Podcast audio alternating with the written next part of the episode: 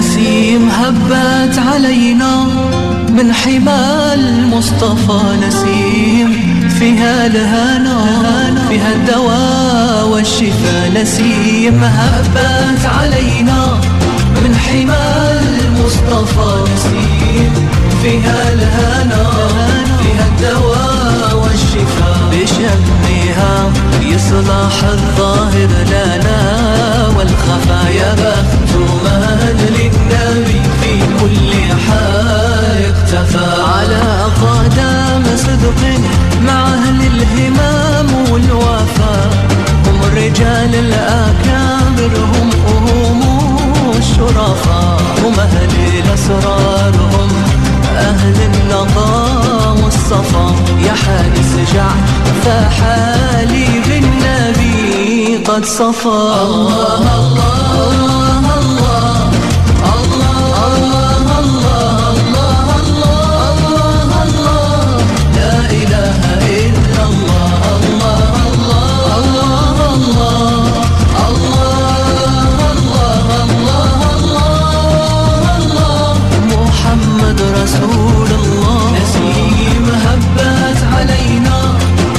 حمى المصطفى نسيم فيها الهنا فيها الدواء والشفاء بشمها.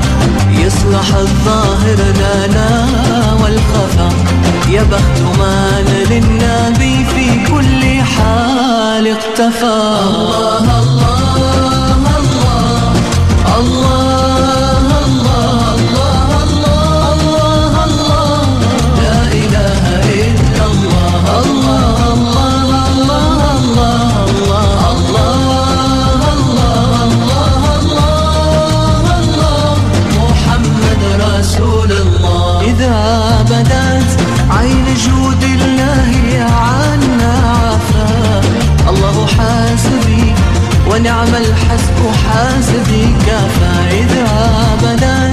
عين جود الله عنا عفا الله حاسبي ونعم الحسب حاسبي كفى منه المواهب ومنه العافية والشفاء.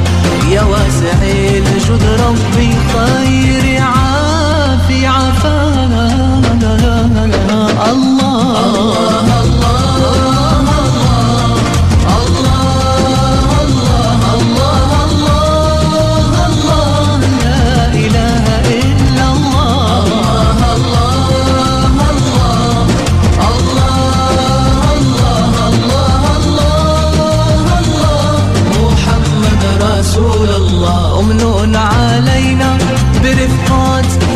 عبدك المصطفى. اسلك بنا نهج من لهديه اقتفى. أمن علينا برفقات عبدك المصطفى. اسلك بنا نهج لهديه اقتفى. نثبت بديوان وراث النبي الخلفاء. بجاه أحمد حبيب الله كنز الوفا الله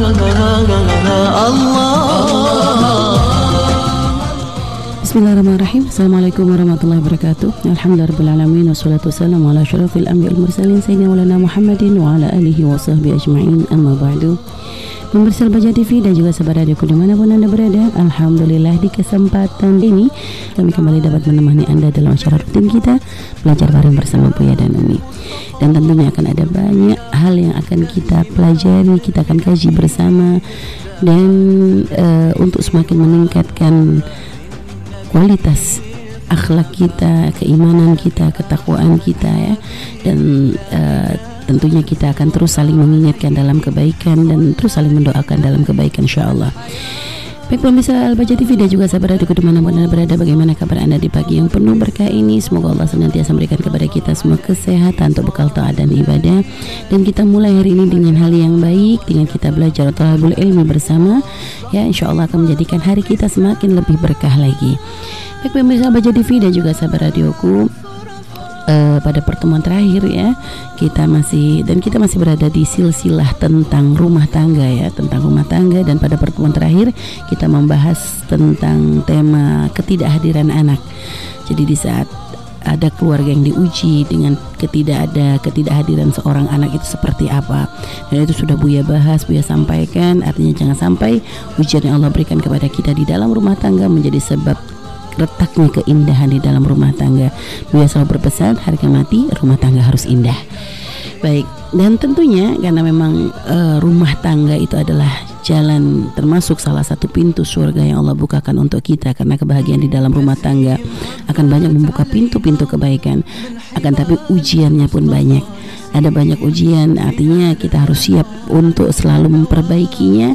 Karena kita ingin rumah tangga kita menjadi rumah tangga yang bahagia di dunia dan di akhirat rumah tangga yang sakinah mawaddah warahmah rumah tangga yang akan menjadi sebab kebahagiaan di dunia dan di akhirat baik dan pada kali ini kita akan mengangkat satu tema ya yang kadang kala sering terjadi di dalam masyarakat kita uh, dan semoga kita tidak uh, semoga kita selalu dijaga oleh Allah ya ini termasuk pengangkat kita akan mengangkat tema tentang ketika mertua ikut campur.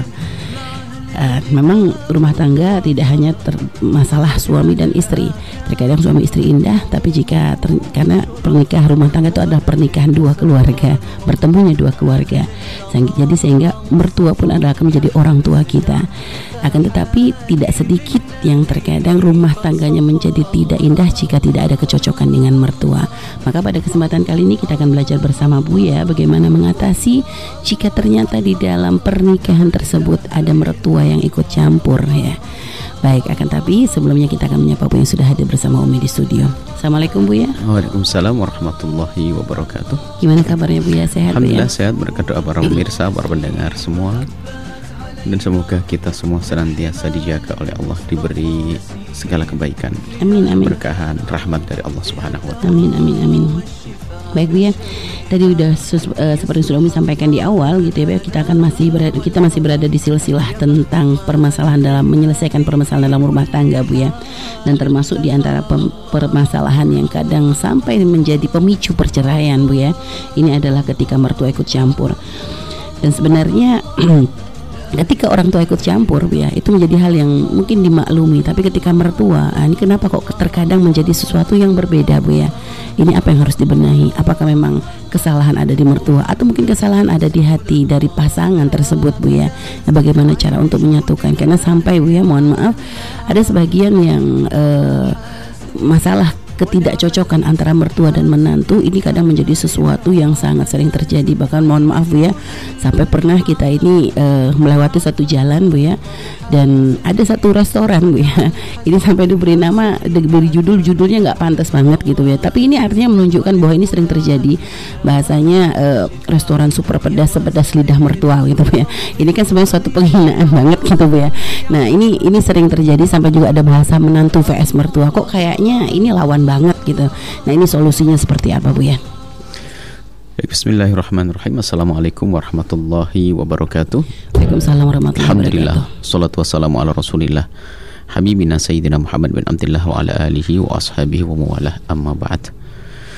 Para pecinta Baginda Nabi Perindu ridha Allah subhanahu wa ta'ala Yang kami cintai, yang kami muliakan Dari para pemirsa Para pendengar di mana pun anda berada kita Alhamdulillah puji syukur kepada Allah atas segala kemudahan yang Allah berikan kepada kita untuk terus belajar dan terus belajar untuk mencari bekal bagaimana kita untuk bisa lebih dekat kepada Allah dan Rasulnya. E, masalah mertua ya problem antara mantu dan mertua. Mungkin ada sebuah hal ya ada bagaimana mengantisipasi agar tidak terjadi problem antara mantu dengan mertua yang kedua adalah program menyelesaikan problem di saat terjadi permasalahan antara mantu dengan mertua. Antisipasinya begini, kepada siapa pun uh, yang lagi mengarungi bahtera kehidupan keluarga baru, ya pengantin-pengantin baru, bahkan yang lama pun juga boleh mendengar hal ini.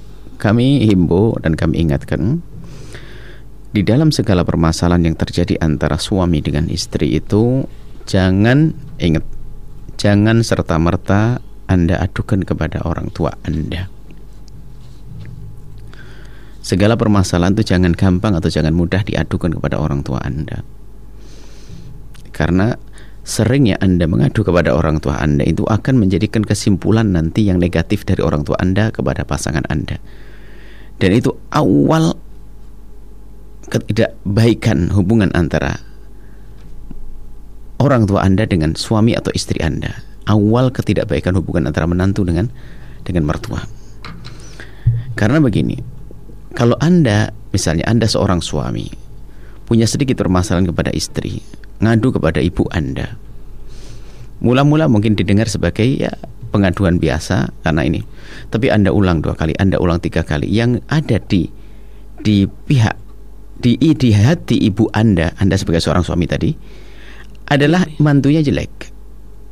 Kemudian mantunya juga agak benar dengan anak ibu tersebut, dengan Anda sebagai suami. Akhirnya hari demi hari seorang ibu akan punya pandangan negatif kepada menantu. Sehingga kalau sudah hatinya itu adalah punya pandangan hatinya tuh negatif, nggak baik kepada menantu, maka akan mulai tampak dari perilaku. Sudah malas menyapa, mungkin bermacam-macam. Nah, ini adalah awal daripada ketidak tidak baikan. Dan ternyata permasalahannya sumbernya dari mana? Bukan dari istri Anda, dan bukan dari mertua Anda, tapi dari Anda yang dalam segala dikit-dikit bercerita kepada orang tua, dikit-dikit Maka ini kami ingatkan wahai para suami istri anak-anakku yang baru menikah dan sebagainya, jika ada permasalahan, bahkan kami sering menyampaikan pada mereka yang mereka kenal dengan dengan kami. Jangan adukan ke orang tua. Kalaupun ada masalah, semoga tidak ada masalah, adukan ke, ke saya. Anggap saya sebagai orang tuamu, adukan ke saya.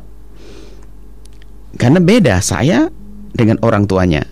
Kalau orang kalau, kalau kita mencoba untuk berusaha adil karena ini sama-sama anak-anak kita semuanya misal sama-sama uh, santri atau jamaah atau umat Nabi Muhammad secara umum. Tapi kalau sebagai orang tua, tidak uh, usah jauh-jauh deh. Anda saya misalnya ada anak perempuan saya ngadu kepada saya tentang suaminya misalnya. Saya itu melihat anak saya itu bukan sekedar sebagai umat Nabi Muhammad sebagai seorang yang bertanya, biarpun saya seorang guru masih ada. Ini ada hubungan darah dengan saya. Ada ada akunya orang ini anak ini. Ada akunya karena anakku. Ya, nah ini. Maka inilah yang ada emosi emosi emosi cinta anak ini emosi cinta kepada seorang anak ini akan menimbulkan satu pandangan yang negatif kepada orang yang diadukan tersebut Misalnya anak cerita tentang suami, ini sebuah contoh saja. Maka kami himbo ini kepada para suami istri, jangan dikit-dikit ngadu kepada orang tua. Jangan dikit-dikit ngadu kepada orang tua. Yang itu hanya akan menjadikan orang tua tersebut punya pandangan negatif dengan pasangan kita. Dan itulah awal hilangnya kemesraan antara menantu dengan dengan mertua. mertua. Nah, dan dan kemudian nanti akibatnya dari kita sering mengadu itu apa?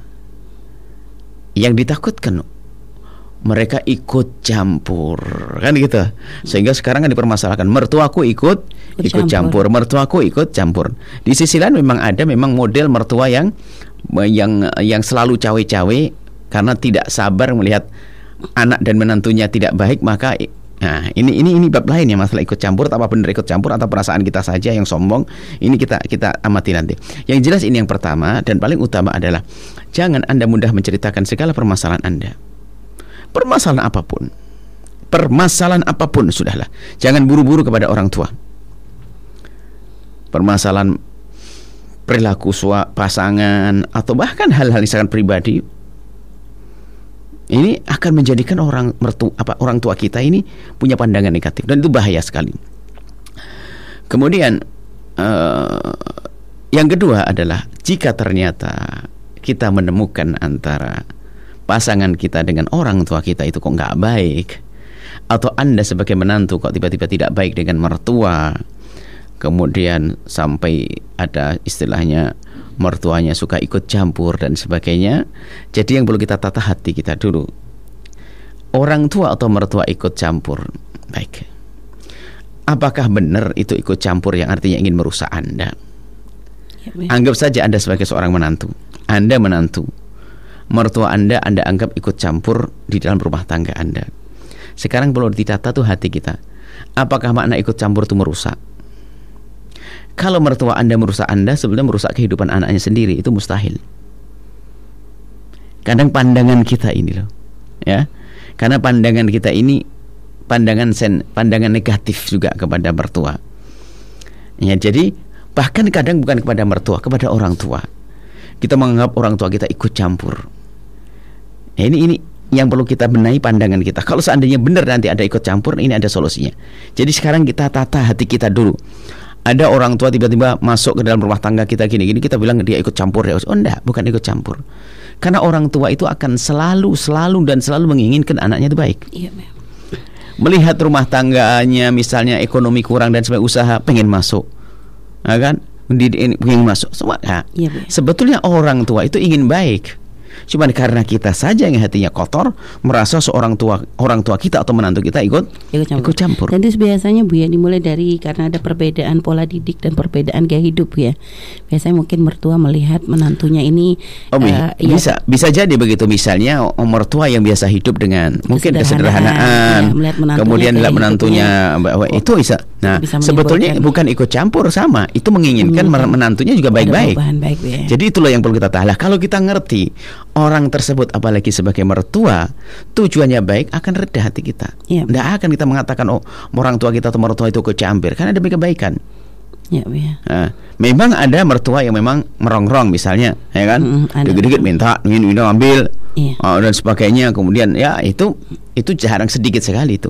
Secara umum mertua ya menghendaki menantunya baik Bagi karena menantunya adalah bahagia, ah, bahagia. Itu yang diinginkan sebagai orang tua.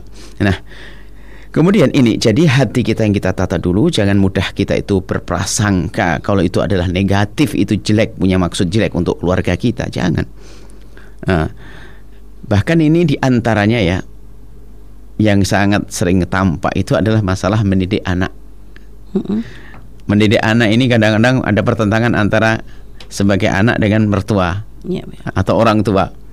Karena sebagai seorang kakek itu punya kecintaan yang luar biasa itu kadang-kadang mohon maaf misalnya Anda sebagai suami istri yang punya anak ya kan? Kemudian Anda masih punya orang tua. Kadang orang tua Anda itu kalau Anda memarahi negur anak Anda orang tua Anda nggak terima gak kan? terima, Dan ya. itu.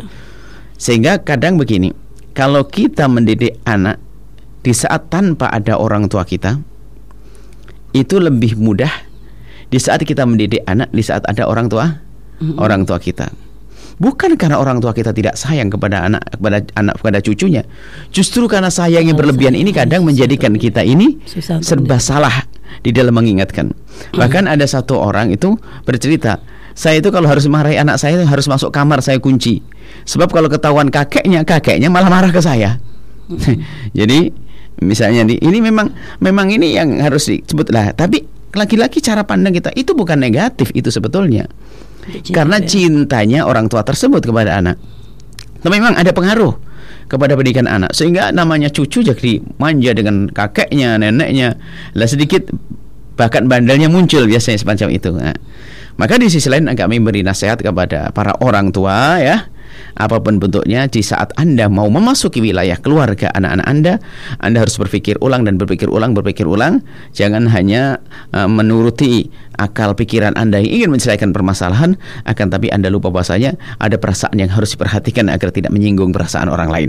Jadi bukan hanya sekedar oh anakku punya masalah harus aku selesaikan, tidak. Akan tapi cara menyelesaikannya pun tidak boleh membuat permasalahan baru. Kadang tiba-tiba seorang ketua masuk gini-gini gini tersinggung mereka.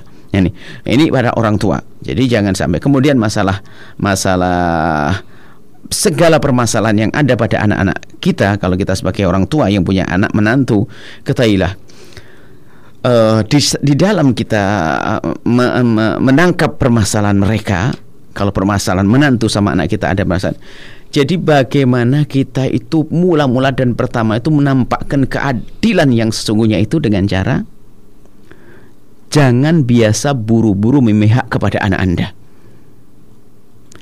Itu strategi sebetulnya di dalam mengambil hati dan hakikat. Bukan strategi saja. Contoh, jika Anda sebagai bapak, suami bapak sama ibu mempunyai anak yang sudah menikah, Anggap saja saya punya anak, biar Anda mudah menggambarkannya. Saya punya anak, kemudian anak saya menikah. Di saat mereka terjadi permasalahan, mana pandangan saya pertama adalah saya koreksi anak saya dulu. Sebelum ke menantu. Menantu. Ha. Dan saya harus hadir dalam hal ini. Cuman kebanyakan dari kita tidak. Kalau sudah omongan anak langsung sensitif diambil. ya, sensitif terhadap- Karena cinta tadi, emosi cintanya tadi langsung Iya, omongan anak. Dan ini bermasalah. Jadi Anda jangan sama, mohon maaf kalau anak kita lagi berantem dengan anak tetangga, jangan lang- langsung yang dibela anak kita. anak kita Akan tapi pegang dulu anak tetangga, kita minta maaf dan sebagainya. Ini ada dua dua dua fungsi. Kita waspada untuk tidak menyalahkan orang, yang kedua mengajari anak kita untuk memaafkan. Cuman kadang-kadang naudzubillah ya.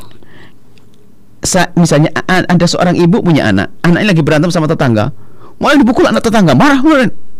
Akhirnya mengajari anak kita untuk mentang-mentang.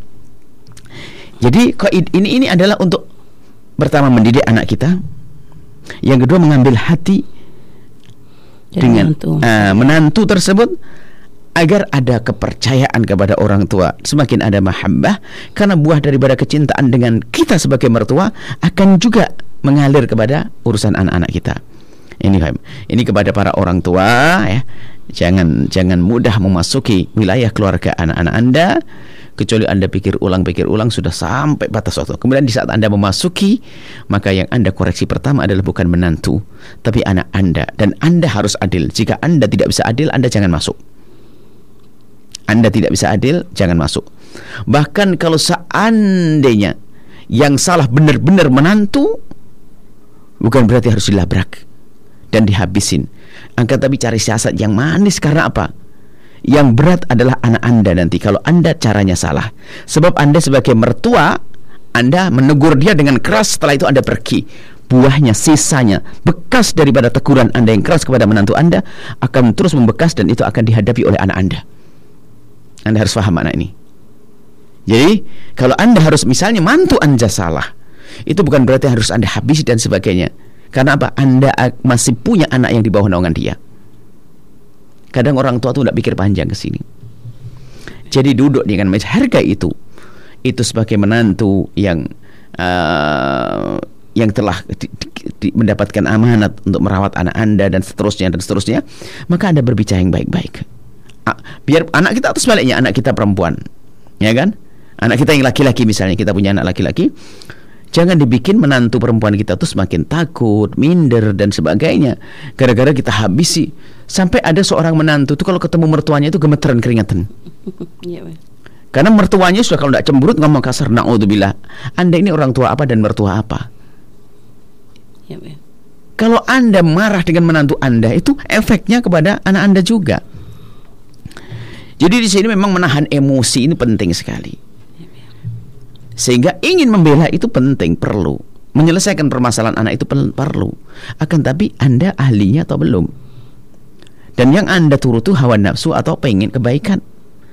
Kebaikan yang Anda inginkan tapi kalau tidak dengan cara yang baik tidak membuahkan kebaikan. Itu loh para orang tua. Nah, ini ini memang memang perlu kami hadirkan ya. Sebetulnya ada bagaimana orang tua mertua ini misalnya judul lain lagi seharusnya. Ini kan kisah menantu kepada mertua. Nah, kan tapi kita gabungkan sekali supaya ya paling tidak ada gambaran karena kadang kita ini sering menyalahkan tuh sebelah pihak. Seolah-olah mertua aja yang salah kayak tadi kasus tadi. Mertua atau anak saja yang punya lidah apa? apa pedes lidah mertua itu berarti Iya, kok iya. seolah-olah yang dijelekkan mertua Mertuanya, saja Iya, Pak. yang dijelekkan mertua saja undang jadi kita perlu mandang dengan adil itu semuanya jadi jahatnya mertua bisa jadi karena menantunya yang tidak baik Iya, Pak. Bisa jadi jahatnya mertua itu karena anaknya mertua sendiri yang tidak baik kita koreksi Iya, Pak. nah itu Karena Nah. memang biasanya Bu ya tadi ka- ka- karena tadi memang ada kesensitifan Bu ya sehingga kadang ada seorang mertua misalnya Bu ya anggap eh, punya menantu perempuan tadi ya menantu ini perempuan gitu kan Eh, dia mungkin selama ini sudah mendidik anaknya laki-laki mungkin diladeni tapi ketika melihat yang menantu perempuannya kurang khidmah mungkin kepada anaknya ini kadang menjadi sesuatu yang ya tadi kata Bu ya memang seharusnya memang tidak ditegur secara langsung Bu ya cuma memang akhirnya menjadikan pandang berubah merendahkan jadi kok kayak anakku gak diurus dan sebagainya Bu ya. Nah, ini kadang yang sering terjadi keluhan-keluhan yang terjadi di masyarakat Bu ya. Wahai para orang tua, Anda tidak boleh memandang cara hidup anak Anda dengan pasangannya seperti waktu mereka hidup dengan Anda. Ya, ya. Waktu hidup dengan Anda sebagai orang tua Anda, mungkin Anda manjakan anak Anda. Sehingga dalam segalanya Anda urusi dan sebagainya. Itu kan karena Anda sebagai orang tua. Tapi di saat dia hidup dengan pasangannya, dia punya aturan baru yang mereka buat. Sehingga mungkin seorang mungkin anak Anda adalah laki-laki yang selama ini Anda layani dan sebagainya dan sebagainya. Maka di saat dia menikah dengan seorang perempuan tidak serta-merta istrinya itu harus melayani seperti Anda melayani Iya. anak Anda. Ya. Kenapa? Di situ ada ada ada cara hidup yang berbeda. Hubungan suami istri. Ya kan? Kalau orang tua memang luar biasa, nggak ada yang bisa mengalahkan kebaikan orang tua. Ya. kebaikan orang tua nggak bisa lebih nggak makan pun rela demi anak sakit. Ini or- orang tua beda. Dan Anda tidak bisa menuntut menantu Anda untuk memperlakukan anak Anda seperti Anda melakukan Anak. anak Anda. Nggak bisa itu. Karena mungkin malah mertua dengan suaminya juga mungkin belum seperti itu juga, Bu. ya. Oh iya. Ah, Iya, makanya makanya ini kadang-kadang Oh. kasih maka tadi kami emosi cinta itu kan kadang Iya, menjadikan pandangan tuh negatif. Nah, akan tapi di samping itu juga anak Anda dengan pasangannya mungkin sudah ada komitmen baru, komitmen lain. Mungkin misalnya istrinya sudah hamil dan sebagainya sehingga Ingin tidak bisa ya. melayani. Bahkan mungkin suami a- anak anda yang dulu anda ya layani justru akan muncul kedewasaannya istriku hamil dan sebagainya aku yang melayani dia. Mungkin ini sudah komitmen cinta yang mereka bangun. Anda tidak usah mandang dengan cara anda. Anda salah. Ya, ya. jadi mereka sudah punya yang penting anda lihat dia senang enjoy bahagia dan sebagainya bahkan alangkah banyaknya seorang suami yang begitu menikmati di saat harus menggantikan posisi istri saat melahirkannya. Kenapa? Untuk buah hatinya. Ini beda kasusnya. Apalagi waktu hamil dan se- atau sebaliknya. Jadi begitu. Jadi anda jangan menuntut menantu anda memperlakukan anak anda seperti anda memperlakukan anak anda. Ini ini ini ini ini adalah kesalahan. Ya, Bu. Nah, kesalahan. Karena apa? Menantu Anda bukan orang tua, bukan orang tua anak Anda. Menantu suami, istri atau suami anak Anda adalah bukan orang tuanya. Orang lain yang terjalin satu ikatan halal ya atas nama Allah dan Rasulnya. Kemudian di situ ada satu satu hal yang dibangun yaitu menghargai cinta, ya kan, rumah tangga. Ini beda rasanya dengan orang tua dengan anak sangat beda. Lah kita itu ingin memandang orang itu harus sama seperti yang aku perlakukan kepada anakku, nggak bisa itu semuanya. Dan itu berbahaya kepada kehidupan rumah tangga anak kita. Sehingga muncul orang tua ngelabrak, orang tua ngabisin, mertua ngabisin itu kan bahayanya s- panjang itu ceritanya. Sehingga anak kita jangan kita membuat anak kita tertekan di dalam rumah tangganya karena kita sering marah dengan menantu kita. Ingat, jangan kita jadikan anak kita merasa bersalah dan tertekan dalam hidupnya karena kita telah berlaku yang salah kepada menantu kita. Karena perlakuan salah kita kepada menantu kita itu akan disadari oleh anak kita sebagai sebuah kesalahan yang kesalahan atas dia yang dia tidak pernah melakukannya. Sehingga anak kita sendiri akan minder, sering akan serba salah hidupnya. Ya, ya. Baik itulah. Baik Bu ya. Dan juga Bu ya pernah mendengar juga ada beberapa kasus ada mertua yang kadang merasa cemburu Bu ya. Eh, karena merasa sama ini dia yang merawat gitu kan Bu ya merawat anak. Terutama mungkin mohon maaf ya biasanya ada di mertua laki-laki Bu ya dari orang tua dari laki-laki. Ini pernah kita beberapa kali ada aduan juga Bu ya jadi yang kadang merasa cemburu kepada menantu perempuannya. Karena mungkin selama ini anak laki-laki ini kan prioritas adalah ibunya ketika menikah hanya menjadi istrinya kan gitu Bu ya sehingga kadang jika tidak bisa menangani hal ini akhirnya menjadi hubungan tidak indah Bu ya itu solusi seperti apa untuk Baik. yang punya sifat begitu Bu ya Anda sebagai seorang istri yang melihat mertua Anda cemburu kepada Anda, Anda harus memandang sebagai nilai positif bahwa suami Anda dicintai oleh oleh mertua Anda. Ya. Ini nilai plus. Ada masalah kecemburuan itu adalah ini bukan masalah cinta yang sangat khusus antara suami dengan Istri. istri. Artinya apa? Semestinya kalau Anda dengan sadar akal sadar Anda sebelum bicara tentang perasaan Anda, Anda beruntung karena Anda punya suami sangat dicintai oleh orang orang tuanya orang tuanya. Tidak ada lebih dari itu. Itu cinta. Maka tinggal Anda ini bagaimana menjadikan mertua Anda itu kan yang sangat mencintai anaknya Ya, Bu. senang dengan Anda itu ada kaidah sederhana yang pernah kami sampaikan. Baik-baiklah dengan orang yang dicintai oleh mertua Anda, maka mertua Anda pun akan mencintai Anda pada akhirnya. Kan begitu. iya. Jadi perilaku baik perilaku baik Anda dengan suami Anda itu menjadikan mertua Anda semakin senang kepada Anda. Kaidahnya sederhana. Begitu juga kalau Anda sebagai seorang istri ingin mengambil hati sang an sang sang suami yang sangat baik dengan orang ada juga yang kebalikannya cemburu. Mm, iya. Seorang istri Cemburu cemburu, suaminya terlalu baik sama orang Orang tuanya. orang tuanya. Anda harus cerdas dong. Kalau Anda ingin berebut cinta dengan mertua Anda, maka baikilah mertua Anda, maka suami Anda akan jatuh cinta yang kesekian kalinya kepada Anda. Rumusnya sederhana. Ini rumus nggak dipakai. Iya. Jadi kalau anda sebagai seorang istri merasa cemburu, kenapa kok suami saya baik benar sama ibunya, dikit-dikit ibunya, dikit ibunya? Satu, anda bangga, suami anda suami yang berbakti.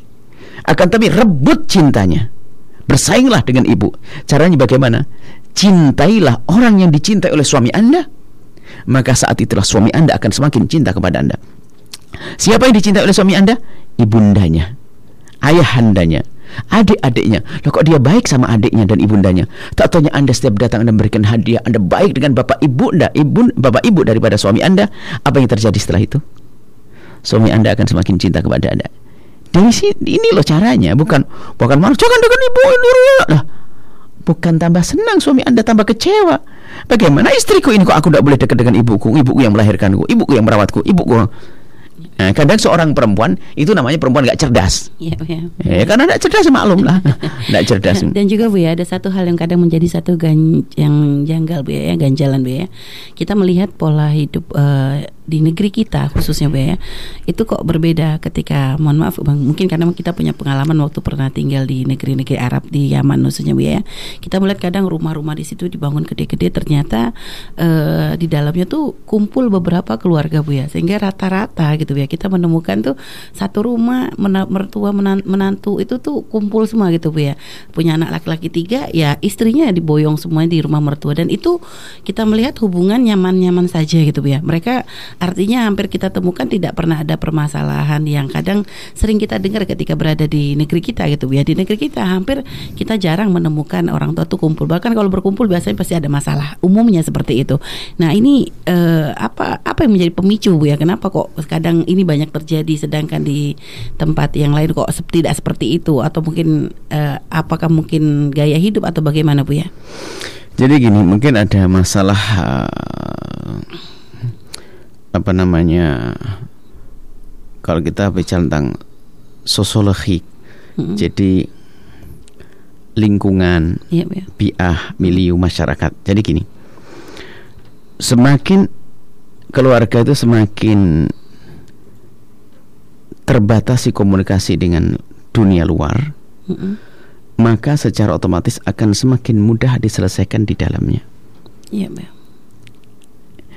Semakin banyak interaksi dan interpret apa apa namanya semakin banyak seorang sebuah keluarga berinteraksi dengan di luar, Mm-mm. maka semakin banyak hal yang masuk ke dalamnya. Iya, Bu ya. Ini mempersulit juga untuk membangun di dalam dalam keluarga. Iya, Bu ya. Sehingga problem hari ini tidak seperti problem tahun 95 Iya, Bu ya. Benar, ya. di saat belum adanya WhatsApp dan belum adanya HP. Sekarang permasalahan terjadi di di ujung dunia sana sudah masuk ke istri kita hari ini. Ke suami kita hari ini. Nah, ini. Lah masyarakat Arab itu wanitanya lebih Tertutup. tertutup. Ya. Sehingga hampir tidak tidak pernah dengar sana sini. Maka dari sisi lain lebih mudah untuk diselesaikan dalam Dalam rumah tangga. dalam rumah tangga. Bu ya. Sehingga pergaulan mereka hanya dengan keluarga dekat ini. Bu ya. Sehingga dalam hal hal makanya hal pendidikan anak pun di sana misalnya ada seorang laki-laki menikah dengan anak gadis umur 13 14 sama sekali kita belum dewasa. Menjadi anak saja belum belum bisa bagaimana akan menjadi seorang Istri. ibu. Ya kan? Iya. Menjadi anak saja belum belum dewasa. Bagaimana seorang ibu Menjadi- menjadi menjadi anak dulu, menjadi Anak. anak saja belum dewasa Belum dia. dewasa, iya, iya. Bagaimana pada akhirnya akan menjadi seorang, Seorang ibu. ibu. Tapi di negeri Arab no problem karena lingkungannya baik. Iya, Bu ya. Seorang anak umur 14 tahun melahirkan, ya kan? Dan itu kan kita temukan waktu itu. Kita punya teman menikah umurnya berapa anak istrinya? 14. Umur 13. Oh, loh. Kok Ya. bingung, kah mana kedewasaannya? Karena mereka setelah melahirkan lingkungannya keluar aman. Iya Bu ya. Cara di Tarim. dengan- Pendidikannya di luar tuh aman kita ketemu di Iya, Tarim iya. itu aman. Jadi anak kecil kelihar tidak sama ibunya. Sama ibunya hanya urusan kasih sayang, nyusui dan sebagainya. Setelah itu sudah masuk ke masjid-masjid dan belajar di sana dan lingkungannya baik, nggak akan rusak. Iya, iya. Nah, jadi artinya apa? Semakin banyak mm, mm, terbukanya sebuah keluarga, tentunya semakin banyak sesuatu yang akan masuk Iya. di dalamnya. Nah, ini ini perbedaannya. Mungkin Betul, seperti ya. itu secara umum. Maka dari itu, wahai keluarga rumah tangga baru ini ya, Anda harus pandai-pandai menyaring, menfilter informasi apa yang masuk kepada Anda. Nah, dan menfilter tuh gimana sih maksudnya? Menfilter tuh gimana maksudnya? Ya, tontonanmu dijaga. Tontonannya asal. Tak taunya ada sebuah sinetron mengajari bagaimana seorang istri naudzubillah nyeleweng. Bu. Naudzubillah. Apa kemarin yang kita ada bertanya yang cinta-cinta balik kembali apa itu? Eh, cinta lama. Eh, itu kan Iya. dari sebuah sinetron misalnya. Ini akhirnya yang di rumah tangga yang sudah nggak punya, sudah aman enjoy enjoy mas, masih ingat kayak aku masa laluku SMA aku Iya. kan terusak lagi gara-gara kok gue jadi ingat sinetron ini kita nggak pernah tahu sinetronnya ini misalnya ada Iya. ada kisah semacam itu ini akan terinspirasi daripada yang dilihat Yang makanya dilihat, ya. maksudnya menfilter informasi yang masuk kepada kita ini adalah menjaga tontonan kita kalau yang dilihat adalah pengajian ilmu ya akan terjaga Iya, Bu ya. Baik. baik seperti itulah Baik, terima kasih atas penjelasannya dan tadi kepada pemirsa eh, dan juga sahabat radioku ya, Anda eh, tadi sudah mendengarkan apa yang sampaikan, bagaimana agar kita bisa menjalin hubungan indah ya, hubungan indah dalam rumah tangga, khususnya untuk mertua dan menantu ini ya. Tadi Ibu sudah memberikan tips ya kepada menantu juga dan juga kepada mertua. Baik Bu ya, eh, nanti kita akan jeda terlebih dahulu ya, dan nanti kita akan masuk kepada pertanyaan dan mungkin eh, ada hal juga yang ingin eh, apa jika ternyata Bu ya eh, apa di dalam rumah tangga itu hubungan menantu dan mertua sudah terlanjur tidak indah misalnya Bu ya. Anggap sebagai seorang misal seorang ini adalah orang tua dari suami ya. Eh, suami suami punya punya melihat bahwa istri dengan ibundanya tidak indah hubungannya. Eh, satu sisi dia punya kewajiban bakti kepada mertua, kepada orang tua eh, dengan menemani misalnya orang tua karena sudah tidak ada teman pengen menemani tapi satu sisi hubungan suami istri eh, istri dengan mertua tidak indah. Apa yang harus dipilih Bu ya? Apakah memilih berpisah rumah atau tetap bertahan tapi ya tetapnya hubungan menjadi tidak nyaman. Baik Bu ya, itu akan dijawab nanti setelah kita jeda dan kepada pemirsa dan juga sahabat radioku tetap bersama kami karena kami akan kembali setelah yang berikut ini. نسيم هبت علينا من حمى المصطفى نسيم فيها الهنا فيها الدواء والشفاء نسيم هبت علينا من حمى المصطفى نسيم فيها الهنا فيها الدواء والشفاء بشمها يصلح الظاهر لنا والخفايا بخت من للنبي في كل حال اختفى على قدم صدق مع أهل الهمام والوفاء هم الرجال الأكابر هم هم الشرفاء هم أهل الأسرار هم أهل النقاء والصفا يا حارس جعل فحالي بالنبي قد صفى الله الله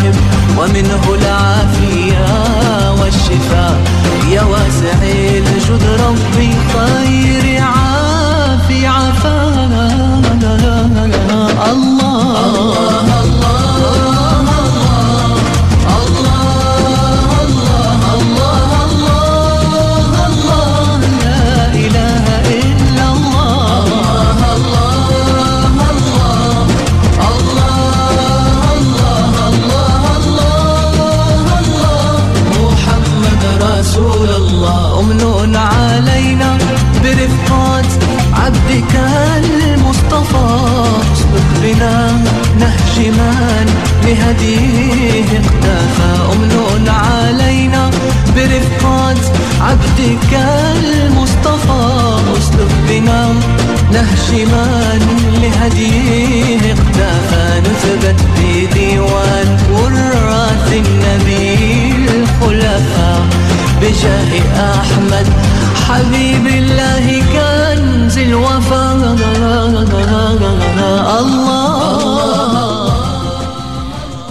Dipancaroskan oleh Lembaga Pembangunan Dakwah Baca Senang Sumber dan Anda masih bersama kami dalam acara belajar bareng bersama Buya dan Nomi dan tema kita kali ini adalah di saat mertua ikut campur ya.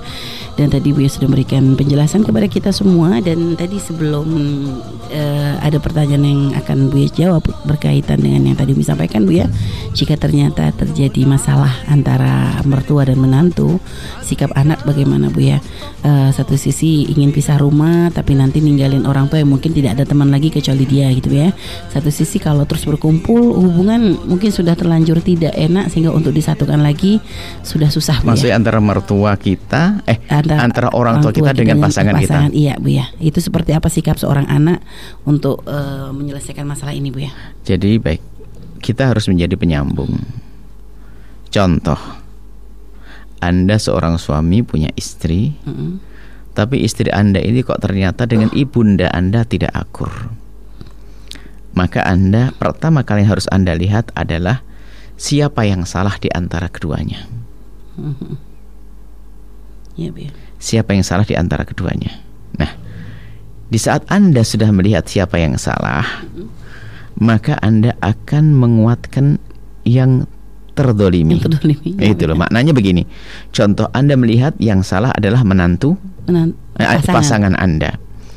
Maka pasangan Anda adalah Anda beri nasihat yang lembut dan halus tapi di sisi lain Anda lebih mendekat ke mertua agar merasa Ke ibu. mertua itu ke ibu. Iya. Mendekat ke ibu agar merasa bahwasanya ada dukungan Mm-mm. dan katakan kepada ibu namanya mantu ibu itu kan juga istri saya ayo ibu dididik memang dia dengan segala kekurangannya ibu tolong nah jadi minta tolong kepada ibu kalau kita ngomongnya baik jadi artinya kita bos bukan malah tambah iya bu dia emang begitu nah ini tambah kita ngerusak artinya Ngelaporin, ya. kita ajak ibunda kita itu untuk mendidik istri kita itu istri yang Mhm. yang dikatakan yang kalau memang dia yang salah eh. ya kan nah, kalau seperti itu jadi jangan malah kita kompor ibu ibu memang dari dulu mau dari awal nikah saya tidak pernah dibuatin kopi wah ini tambah ngaco ini Eh, eh. Bapak jadi ajari ibunda anda untuk Lapang memaafkan lapang dada kemudian juga mendidik Iya, ya. ini atau sebaliknya begini yang salah adalah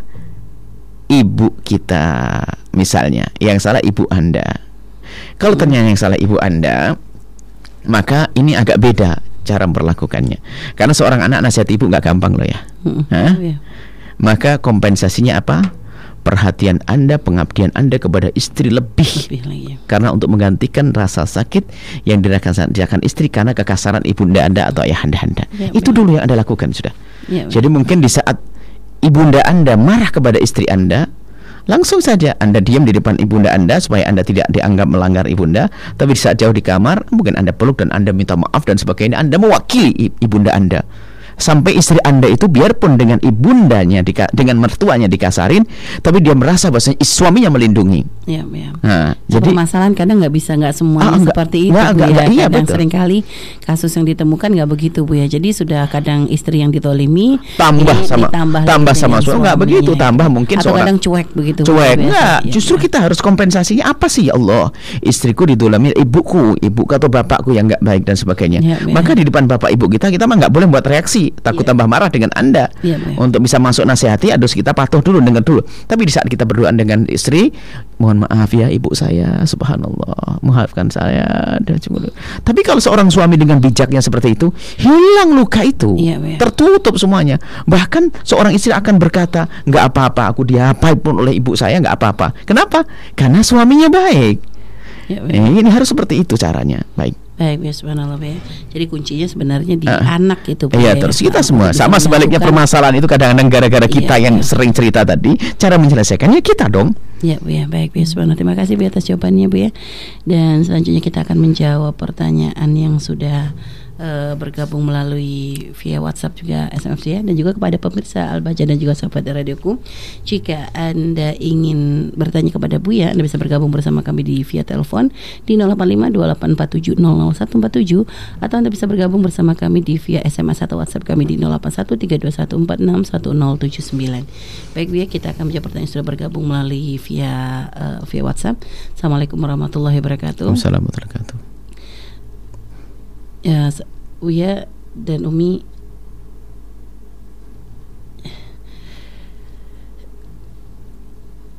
Baik, ini ada pertanyaan di luar tema Bu ya.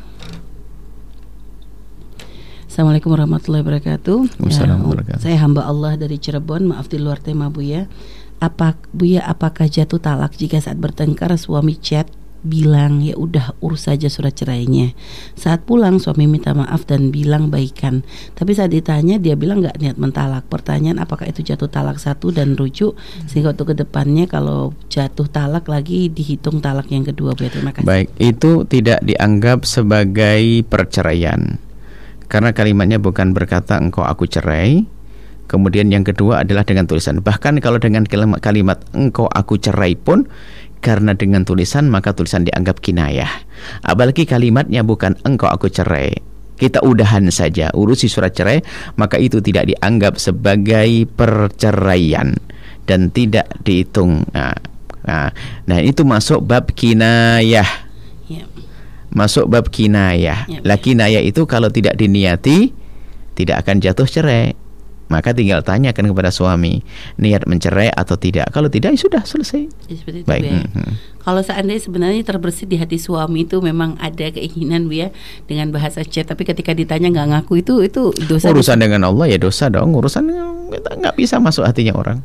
Itu, Bu, ya. Berbohong urusan dia sendiri. Itu ya. Tapi sebagai seorang istri kalau sudah suami bilang enggak saya nggak niat itu jat, percaya aja Bu ya. Harus Nah, percaya aja. Kalau masalah mm, mm, mm, uruslah surat cerai itu bukan bukan perceraian. Eh, Uruslah surat cerai. Eh, Maksudnya belum malah memberikan perceraian kalau kamu mau mencerai bukan nggak jatuh cerai. nggak jatuh Ya, ya. Baik. kecuali kalimatnya pulanglah kau ke rumah ibumu. Mm-mm. Nah itu Atau waktu menulis engkau Aku cerai dengan tulisan Kalau dengan tulisan itu biarpun kalimatnya soreh terang-terangan akan dianggap kinayah Oh. Nah, Tulisan itu adalah kinayah Jadi walaupun bilang engkau aku cerai dengan tulisan itu tetap Kal- tidak Kalau jatuh dengan ya. tidak jatuh cerai Kecuali di, Diyakini, diniatkan. diniatkan, diniatkan. Kecuali bunyi tulisannya begini Jika engkau baca tulisan ini engkau aku cerai Itu beda jatuh. Karena apa? Mencerainya karena membacanya taklik, ya. Taklik Ah, membaca Baik Bu ya, subhanallah. Terima kasih Bu ya. Eh, baik Bu ya selanjutnya. Tahu kinayah, kinayah itu adalah sindiran, bukan Sindiran, sesung, bukan terang-terangan. ya. Kalau soreh terang-terangan supaya tahu perbedaannya nanti kinayah, kinayah apa. Iya, Bu ya. Baik Bu ya, terima kasih Bu ya. Selanjutnya kita jawab pertanyaan sudah bergabung melalui via telepon. Halo, assalamualaikum. Assalamualaikum warahmatullahi wabarakatuh. Baik, dengan siapa di mana? Dengan hamba Allah dari Depok. Wassalamualaikum Muhammad. Allahumma sholli ala Muhammad Baik, silakan langsung dengan Bu ya, Bapak. Eh, begini kan Umi, eh, semuanya nggak buya tentang masalah sholat Jumat itu kan jikala suaminya seorang laki-laki itu melaksanakan sholat Jumat kan dilakukan kepada istrinya atau yang perempuan anaknya gimana? Itu gimana itu? Sementara yang pem- pembelinya itu orang laki-laki yang di Jumat gitu. Mm-mm, Baik. Ah, Ya, hmm, cukup ya, ya. aja, Bu. Baik, terima kasih. Ya. Baik.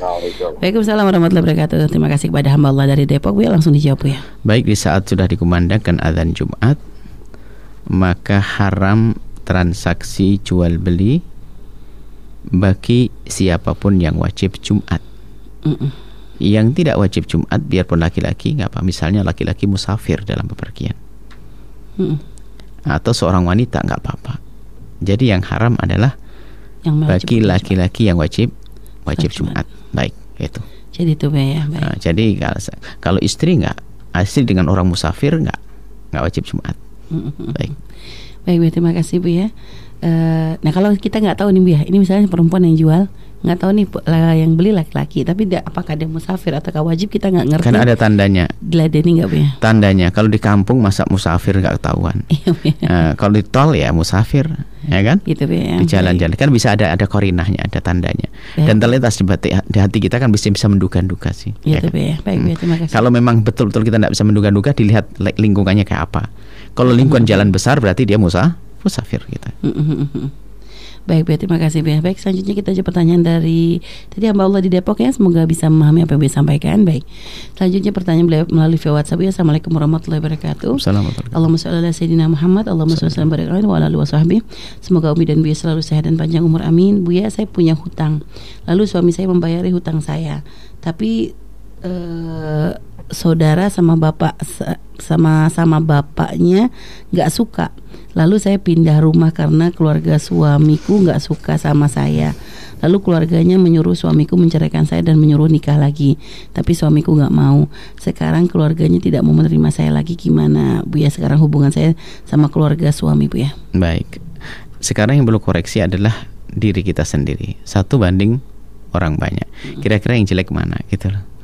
Masa mereka keluarga berlima semuanya yang sepakat jelek, ya. nggak ada senang itu kan? Kecuali karena memang jeleknya kita. Yang jadi masalah kita itu tidak pernah koreksi diri.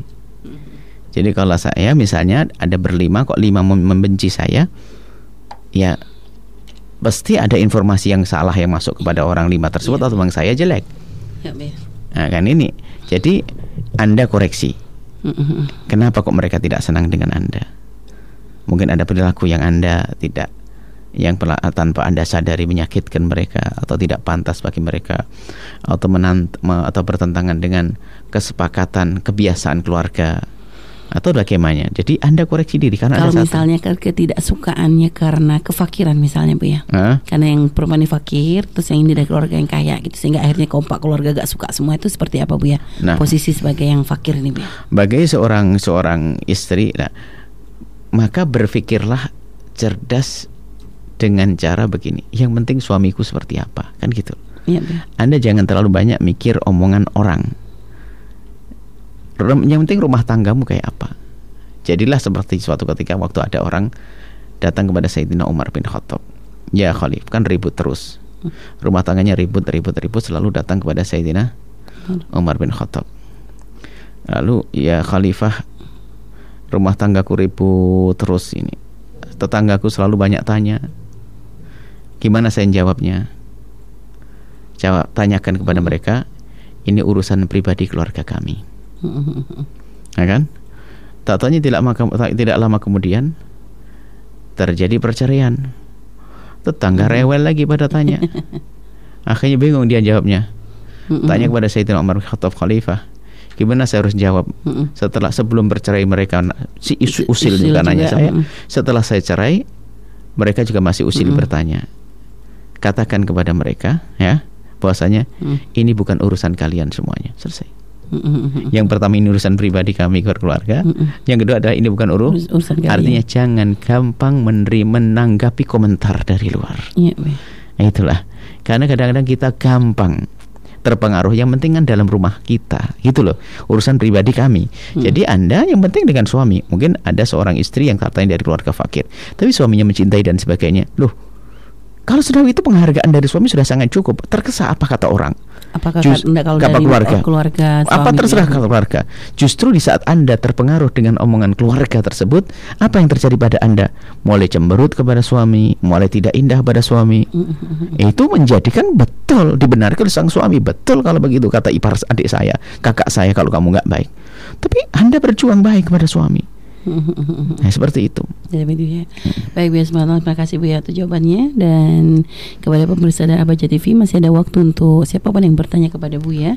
Akan tapi kita akan jeda terlebih dahulu dan tetap bersama kami karena kami akan kembali setelah yang berikut ini. نسيم هبت علينا من حمى المصطفى نسيم فيها الهنا فيها الدواء والشفاء. نسيم هبت علينا من حمى المصطفى. نسيم فيها الهنا فيها الدواء والشفاء. بشمها يصلح الظاهر لنا والخفايا. بخت من للنبي في كل حال اختفى على قدم صدق مع أهل الهمام والوفاء هم الرجال Pemirsa Albaja TV dan juga sahabat radioku dimana-mana Anda berada Anda masih bersama kami dalam acara belajar bareng Bu- bersama Buya dan Umi Dan tema kita kali ini adalah di saat mertua ikut campur ya Baik dan kita akan masih kita masih berada di sesi tanya jawab Kami akan menjawab pertanyaan eh, yang sudah masuk ya bergabung via WhatsApp atau via telepon. Baik ini sudah ada bersahabat yang bergabung via WhatsApp kita jawab terlebih dahulu. Assalamualaikum warahmatullahi wabarakatuh. Assalamualaikum Buya dari hamba Allah di Tangerang. Buya mau tanya, aku pernah doain ibu untuk cepat meninggal karena penyakit yang diderita ibu tuh nggak kunjung sembuh nggak tega lihat ibu selalu kesakitan waktu bangun tidur dosa aku setiap karena doain ibu cepat meninggal apa diperkenankan seseorang tuh minta mati karena sakit yang dirasakan bu ya Eh, subhanallah ya, ibunda. Tidak ada ibunda. Jadi gini, kadang menerjemahkan makna cinta itu tidak dihubungkan dengan kuasa Allah. Maksudnya seorang anak itu kan nggak ya nggak tega ngeliat ibunya dia bangun tidur sakit dan sebagainya sampai dia mendoakan. Kalau di negeri kafir sana tidak sampai doa saja, sampai ada Dilakukan, suntik membunuh yang halus. Dalam istilah bahasa Arabnya adalah namanya suntik kasih sayang katanya istilah. Jadi karena karena kasihan sakit kemudian dikasih suntik biar cepat mati. Itu adalah nggak diperkenankan. Kalau sampai dilakukan dalam bentuk suntikan namanya membunuh orang tua dan dosa mendahului kuasa Allah. Dan mendoakan mati adalah tidak diperkenankan apalagi pada orang tua dan dosa bentuk kedurhakaan. Kalau Anda yakin Allah yang mengabul doa Anda sama-sama doa, kenapa Anda minta doa mati? Kenapa Anda Tidak doa yang baik saja? Kan begitu ya. Termasuk di saat ada orang merasakan sakit dan sebagainya. Sangat tidak diperkenankan kalau orang doa ya, sakit saya ingin mati saja. Bahkan sampai di Imam Nawawi membuat bab dalam Riyadhus Shalihin kalau lihat Tamanil Maut tidak diperkenankan kita itu mendoa berdoa untuk minta mati karena apa? Mungkin karena sakit yang dirasakan bukan setelah kematian belum tentu setelah kematian lebih bagus bagi dia. Bisa saja naudzubillah karena tidak ada iman dan sebagainya. Maka minta mati sama sekali tidak diperkenankan. Bahkan pendidikan dari Nabi apa?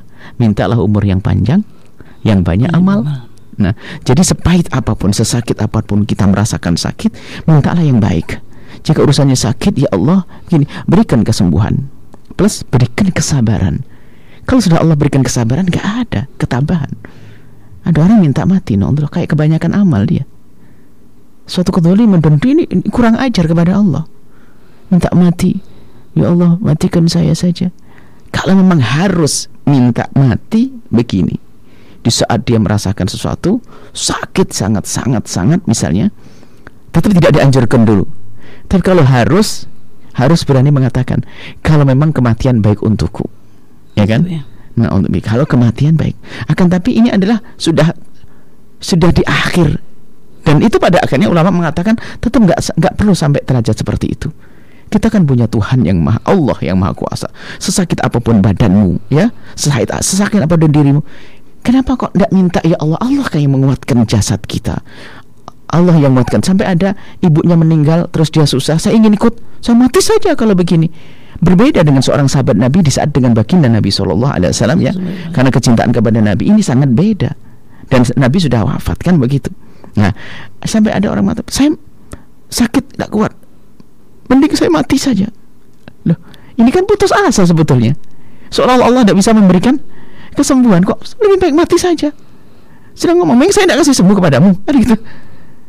Ini, ini ini tidak diperkenankan. Maka jangan sampai ada di antara kita dalam keadaan apa pun, dalam keadaan sakit seperti apa pun, lalu minta Allah mati untuk dirinya atau untuk orang Orang lain. orang lain. Untuk dirinya nggak boleh, untuk orang lain tidak boleh, karena itu masuk bentuk keputusasaan seolah-olah Allah tidak bisa memberikan kepadanya satu kebaikan, kesembuhan, kekuatan di dalam dirinya. Zalim. Maka uh, berucaplah yang baik ya.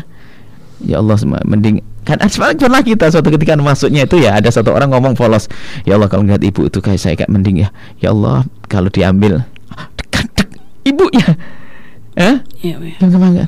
Yang jadi kok kalimatnya mendidik saya mati sajalah kalau begitu harus begini terus.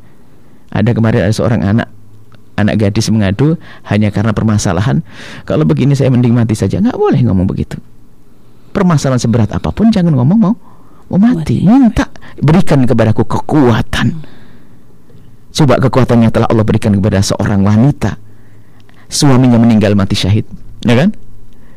Suaminya meninggal mati syahid abangnya meninggal mati adik jadi bencana-bencana kan berat. Tapi ternyata Allah berikan ketegaran ternyata dia ngerti. Di balik itu ada ada pahala yang dihadirkan senyum. Jadi begitu kembalilah kepada Al- Allah. Jangan sampai ibunda sakit lalu mengatakan ini bentuk kekurang adaban kepada Allah. Seolah-olah Allah tidak bisa menyembuhkan. Yang kedua kalau urusan orang tua Pak, ada bentuk durhaka halus ya. Durhaka halus sebetulnya kadang bukan kembali kepada orang tua. Mungkin seorang merasa capek merawatnya, naudzubillah ya. Adapun untuk dirinya sendiri ini bab putus asa dan hati-hati. Dan jangan naudzubillah ya. Karena apa? Sampai dikatakan dalam syarah itu Riyadhus seolah-olah kok mengatakan jaminan dia husnul khotimah lalu minta mati. Ka- Bukankah Nabi ngajar minta sebaik-baik umur adalah umur panjang yang yang punya amal soleh. Nah ini semoga Allah memberikan pada kita adab kepada orang tua kita. Dan betul suatu ketika cerita yang pernah kami sampaikan bedanya seorang ibu kalau gendong anak sama seorang anak gendong ibu, Ibu, seorang ibu kalau gendong anak dalam keadaan pun kapan gede kapan semakin besar nih. Tapi ke seorang anak gendong ibu kadang-kadang terlintas di hatinya kapan ibunya meninggal. Naudzubillah. Hati-hati ya. Semoga Allah menjaga hati kita semuanya dan menjauhkan daripada uh, bisikan-bisikan setan yang halus atas nama kasih sayang tersebut. Wallahu a'lam bissawab Baik Bu ya, Assalamualaikum. Terima kasih Bu atas atas penjelasannya Bu ya. Selanjutnya ada pertanyaan lagi dari hamba Allah di Kertas Maya Bu ya. Assalamualaikum warahmatullahi wabarakatuh. Waalaikumsalam warahmatullahi Eh, wabarakatuh. Umi apakah salah mengingatkan anak menantu untuk sholat? Oh ya tidak harus dong mengingatkan cuman yang perlu kita perhatikan bagaimana cara mengingatkan mengingatkan itu pun bukan merendahkan Mm-mm. dengan cara yang lembut, yang halus, bukan langsung wahai mantuku saya panggil sini, saya sidang. Nah, ini kok sidang mantunya? Kamu tidak bukan, mungkin dengan melalui istrinya, anak anda, atau mungkin melalui ustadz lain. Jadi gini, kok idah mengingatkan itu ada dua. Yang pertama kebenaran tidak harus anda ucapkan saat itu. Artinya, anda kalau ingin mengingatkan menantu anda, anda pilih waktu yang sangat tepat. Jangan sampai waktunya salah maka akan ditolak kebenaran yang Anda berikan. Yang kedua, kebenaran tidak harus diucapkan oleh lidah Anda sendiri. Artinya, cari orang yang bakal bisa menasehati menantu Anda dan bakal didengar. Kalau Anda yakin suara Anda bakal didengar, jadi menyampaikan kebenaran bukan hanya sekedar tugas kita menyampaikan kebenaran. Kita harus mencari siasat bagaimana kebenaran akan didengar. Kan begitu? Ya. Itu wallah alam bisawab. Baik ya, terima kasih Bu ya, subhanallah Bu ya. Ada banyak pertanyaan Bu ya, tapi dikarenakan waktu ya Bu ya.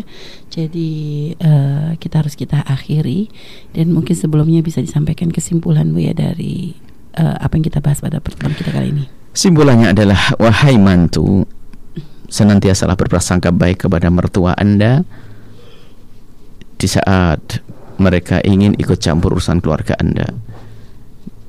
Karena mertua Anda adalah orang tua daripada istri Anda. Jadi hampir tidak ada orang tua yang ingin mencelakai, mencelakakan anaknya. Prasangka buruk. Kemudian juga wahai para orang tua, ya. Wahai para orang tua, saya lanjutkan ma- masalah anak dulu. Yang kedua adalah ini, ini- yang kedua adalah mestinya yang pertama adalah wahai para anak. Di saat Anda punya masalah, Yang pertama, wahai anak, jika Anda punya masalah, Dalam jangan mudah bercerita kepada orang orang tua dalam Anda. masalah rumah tangga ya. masalah rumah tangga Anda.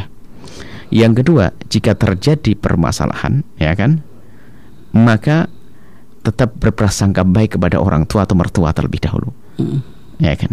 Yang ketiga, jika Anda menemukan percekcokan antara pasangan Anda dengan orang tua Anda, Mm. maka Anda harus adil, ya, memihak kepada yang benar. Kemudian yang salah pun harus di Dikuat- dilembuti, di yang yang Ya, yang dijaga benar hatinya. dikuatkan, yang salah dengan adil. Ya, biar. Biarpun Anda di pihak orang tersebut. Misalnya itu ibu Anda atau itu anak Anda. Kemudian yang keempat adalah hindari berprasangka buruk kepada siapa pun dari orang tua atau mertua yang ingin masuk menyelesaikan urusan rumah tangga Anda. Biarpun semestinya tidak seperti itu, akan tapi lihat mereka punya niat baik. Biarpun kadang berlebihan, mungkin offset lah sampai berlebihan karena terlalu semangatnya untuk menyelesaikan, sehingga apa? Sehingga terjadi sesuatu yang tidak mengenakkan, maka anda anda harus paham tujuannya adalah baik agar anda terhibur dengan tujuan tersebut. Wallah a'lam.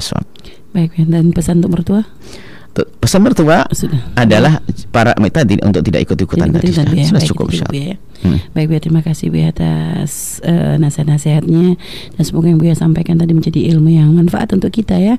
Semoga menjadikan hubungan antara menantu mertua menjadi semakin lebih indah lagi insya Allah. Eh, dan kuncinya adalah juga masalah tentang ya ketakwaan juga Bu ya untuk masalah saling mencintai kepada orang lain saja kita harus bisa menjaga. Apalagi ini kepada orang tua dari pasangan kita tentu harus menjadi bisa lebih baik lagi insya Allah baik Bu ya terima kasih Bu ya. Dan selanjutnya tutup doa keberkahan Bu ya. Baik. Bismillahirrahmanirrahim. Alhamdulillah Allahumma salli ala sayyidina Muhammad wa sayyidina Muhammad. Allahumma ya Allah, ya Allah, wujudkan keindahan dalam rumah tangga kami suami istri yang saling mencintai amin, karenamu amin dengan anak yang soleh solehah yang dibanggakan oleh kasih. Ya Allah berikan kepada kami kesempatan untuk berbakti pada orang tua kami dan berbakti pada mertua kami. Dan ya Allah jadikan kami mertua yang baik untuk menantu kami dan jadikan kami ibu yang baik, bapak yang baik untuk anak-anak kami. Ya Allah kami ingin semuanya baik ya Allah dan hanya Engkau yang bisa memberikan bimbingan dan petunjuk kepada kami. Ya Allah, ya Allah, ya Allah, jauhkan keluarga kami dari segala malapetaka dan dari segala fitnah ya Allah. Dan kami mohon ya Allah cukupkan kami dengan yang halal darimu hingga kami tidak akan melirik kepada yang haram. Ya Allah jaga hati kami, jaga anggota tubuh kami. Ya Allah jaga rumah tangga kami, jaga masyarakat kami. Dan kami mohon ya Allah yang sempit rezeki lapangkan, yang sakit sembuhkan, yang punya hutang mudahkan kami dalam bayar hutang. Dan kami mohon ya Allah, kami mohon ya Allah ampuni orang tua kami dan guru-guru kami. Ampuni mertua kami ya Allah dan guru-guru kami. Berikan kasih sayangmu kepada mereka semua. Dan kami mohon ya Allah panjangkan umur kami dalam ketaatan serta sehat walafiat. Dan berikan kepada kami husnul khatimah mati dalam keadaan iman iman iman dan kami mohon ya Allah jadikan ucapan kami di akhir hayat kami kelak. Saat engkau hendak mencabut nyawa kami kami ingin saat itu ya Allah hati dan lidah kami mampu mengucapkan kalimat agung dan mulia. La ilaha illallah Muhammad Rasulullah la ilaha illallah Muhammad Rasulullah la ilaha illallah Muhammad Rasulullah sallallahu alaihi wasallam Rabbana atina fid dunya hasanah wa fil akhirati hasanah wa qina adzabannar wa sallallahu ala sayyidina Muhammadin wa ala alihi wasallam alhamdulillahi rabbil alamin al-fatihah Oh, Bismillahirrahmanirrahim. Bismillahirrahmanirrahim. Maliki yaumiddin. Suratul An'am. Terima kasih kepada pemirsa Albaca TV dan juga sahabat radioku di mana pun Anda berada. Atas kebersamaan Anda selama satu jam setengah ini semoga menjadi kebersamaan yang menjadi sebab kebaikan kita semuanya kebaikan ke- dan menjadi sebab kebahagiaan dalam rumah tangga kita insya Allah dan eh, mohon maaf jika masih ada banyak pertanyaan yang belum bisa kami bah- eh, jawab ya. Dikarenakan waktu semoga Allah memberikan kesempatan kepada kita untuk bisa bertemu di waktu yang akan datang insya Allah dan terima kasih atas perhatiannya. Mohon maaf atas segala kesalahan mohon doanya selalu. Kita tutup dengan doa penutup majelis subhanakallahumma bihamdika asyhadu an la ilaha illa anta astaghfiruka wa atubu wassalamualaikum warahmatullahi wabarakatuh.